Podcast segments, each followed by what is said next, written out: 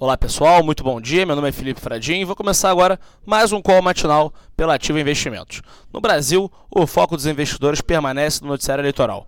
O Centrão deve oficializar a aliança com Geraldo Alckmin nesta quinta-feira. Agora, os dirigentes do bloco buscam participar efetivamente da elaboração do programa de governo do Tucano, já que com o apoio ele terá 22 vezes mais tempo de TV do que Bolsonaro. O grupo indicou como vice o nome de Josué Gomes, que se mostrou contente com o convite, mas deixou o Tucano à vontade para aceitá-lo ou não.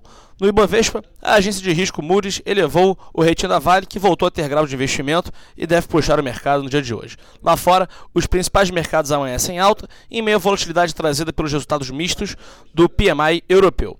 Os Estados Unidos têm agenda cheia com o índice de gerente de compras, o índice de atividade regional e os estoques de petróleo bruto. A temporada de balanços corporativos contribui para o bom humor dos investidores, com a maioria das empresas mostrando resultados animadores. Já na agenda do dia, agora às 10h45 dos Estados Unidos, será divulgado o PMI americano composto, o industrial e o de serviços. Às 11 horas, o índice de atividade regional do Fed de Richmond.